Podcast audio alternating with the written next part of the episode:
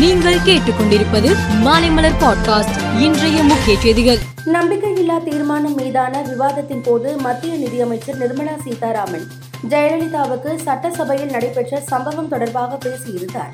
இதற்கு முதலமைச்சர் மு ஸ்டாலின் கண்டனம் தெரிவித்துள்ளார். தனது கண்டனத்தில் நிர்மலா சீதாராமன் ஏதாவது வாட்ஸ்அப் வரலாற்றை படித்துவிட்டு பேசுவார். ஜெயலலிதாவுக்கு தமிழ்நாடு சட்டமன்றத்தில் அப்படி ஒரு சம்பவம் நடக்கவில்லை. அது அவராக நடத்தி கொண்ட நாடகம் என்பதை அப்போது அவையில் இருந்த அனைவரும் அறிவார்கள். முன்னதாகவே தனது போயஸ் கார்டன் வீட்டில் ஜெயலலிதா ஒத்திகை பார்த்தார் என்று முன்னாள் அமைச்சர் திருநாவுக்கரசு சட்டமன்றத்திலேயே பேசியது அவை குறிப்பில் உள்ளது. தமிழ்நாடு சட்டமன்ற நிகழ்வை பொய்யாக திரித்து பாராளுமன்றத்தில் நிர்மலா சீதாராமன் பேசியது வருந்தத்தக்கது என தெரிவித்துள்ளார் நாங்கள் பள்ளி மாணவன் ஒருவரை வீடு புகுந்து தாக்குதல் நடத்திய சம்பவம் பரபரப்பை ஏற்படுத்தியுள்ளது. பள்ளியில் ஏற்பட்ட மோதல் கொடூர தாக்குதலில் முடிந்துள்ளது. இதில் அந்த மாணவன் மற்றும் அவரது தங்கை ஆகியோர் படுகாயத்துடன் மருத்துவமனையில் சிகிச்சை பெற்று வருகின்றனர். இந்த நிலையில் சபாநாயகர் அப்பாவு அமைச்சர் தங்கம் தென்னரசு ஆகியோர் மாணவனை நேரில் சந்தித்து ஆறுதல் கூறினர். அப்போது முதலமைச்சர் மு ஸ்டாலின் மாணவனின் தாயாரிடம் செல்போன் மூலம் பேசியதுடன் ஆறுதல் தெரிவித்தார். இச்சம்பவம் குறித்து டிஜிபி சங்கர் திவால் விளக்கம் அளித்துள்ளார் காவிரி மேலாண்மை ஆணையத்தின் இருபத்தி இரண்டாவது கூட்டம் டெல்லியில் நேற்று நடைபெற்றது. அப்போது தமிழ்நாட்டுக்கு தர வேண்டிய தண்ணீரை திறந்துவிட உத்தரவிட வேண்டும் என்றும் வலியுறுத்தப்பட்டது. ஆனால் இந்த கோரிக்கையை கர்நாடக அரசு ஏற்கவில்லை. இதனால் தமிழக அதிகாரிகள் கூட்டத்தில் இருந்து வெளிநடப்பு செய்தனர்.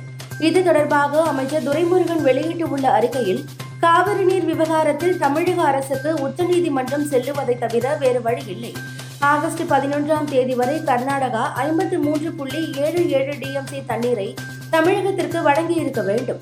ஆனால் கர்நாடக அரசு வழங்கி இருப்பதோ பதினைந்து புள்ளி ஏழு ஒன்பது டிஎம்சி தான். பற்றாக்குறை முப்பத்தி ஏழு புள்ளி ஒன்பது ஏழு டிஎம்சி என்றார். ஜம்மு காஷ்மீர் மாநிலம் ஸ்ரீநகரில் உள்ள விமானப்படை தளத்தில் முன்னதாக மிக் டூ ஒன் போர் விமானப்படை நிலைநிறுத்தப்பட்டுள்ளது. தற்போது அதற்கு பதிலாக மேம்படுத்தப்பட்ட மிக் டூ நைன் போர் விமானங்கள் நிலைநிறுத்தப்பட்டுள்ளது. அண்டை நாடுகளான பாகிஸ்தான் மற்றும் சீனா ஆகியவற்றின் அச்சுறுத்தலை எதிர்கொள்ள இந்திய ராணுவம் இந்த நடவடிக்கையை மேற்கொண்டு உள்ளது. சுப்ரீம் கோர்ட் தலைமை நீதிபதி டி ஒய் சந்திரசூட் தலைமையிலான கொலீஜியம் கடந்த மூன்றாம் தேதி இருபத்தி மூன்று ஹைகோர்ட் நீதிபதிகளை வேறு மாநில உயர்நீதிமன்றங்களுக்கு மாற்றம் செய்ய மத்திய அரசுக்கு பரிந்துரையை வழங்கியுள்ளது. அதன்படி அலகாபாத் ஹைகோர்ட் நீதிபதி விவேக் குமார் சிங் குஜராத் ஹைகோர்ட் நீதிபதி குமாரி கீதா கோபி ஆகிய இருவரையும் சென்னை ஹைகோர்ட்டுக்கு மாற்றவும் அவதூறு வழக்கில் ராகுல் காந்தியை குற்றவாளி என்ற தீர்ப்பை நிறுத்தி வைக்க மறுத்த குஜராத் ஹைகோர்ட் நீதிபதி ஹேமந்த் பிரச்சக்கை பாட்னா ஹைகோர்ட்டுக்கு மாற்றவும் கொலிஜியம் பரிந்துரை செய்துள்ளது. மியான்மரில் பருவமழை காரணமாக கனமழை பெய்து வருகிறது. கனமழைக்கு ஐந்து பேர் பலியாகி உள்ள நிலையில் நாற்பதாயிரம் பேர் பாதுகாப்பான இடத்திற்கு வெளியேற்றப்பட்டுள்ளனர். இந்தியா வெஸ்ட் இண்டீஸ் அணிகளுக்கு இடையில் ஐந்து போட்டிகள் கொண்ட டி டுவெண்டி கிரிக்கெட் தொடர் நடைபெற்று வருகிறது. முதல் மூன்று போட்டிகள் வெஸ்ட் இண்டீஸில் நடைபெற்றது. நான்காவது மற்றும் ஐந்தாவது போட்டி அமெரிக்காவில் நடக்கிறது. முதல் மூன்று போட்டிகளில் வெஸ்ட் இண்டீஸ் இரண்டு போட்டிகளிலும் இந்தியா ஒரு போட்டியிலும் வெற்றி பெற்றுள்ளது.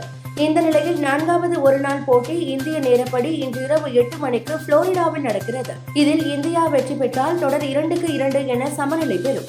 நாளை நடைபெறும் போட்டியில் வெற்றி பெறும் அணி தொடரை கைப்பற்றும். இன்றைய போட்டியில் வெஸ்ட் இண்டீஸ் வெற்றி பெற்றால் தொடரை மூன்றுக்கு ஒன்று என கைப்பற்றும். ஆகவே இன்றைய போட்டியில் விறுவிறுப்புக்கு பஞ்சம் இருக்காது.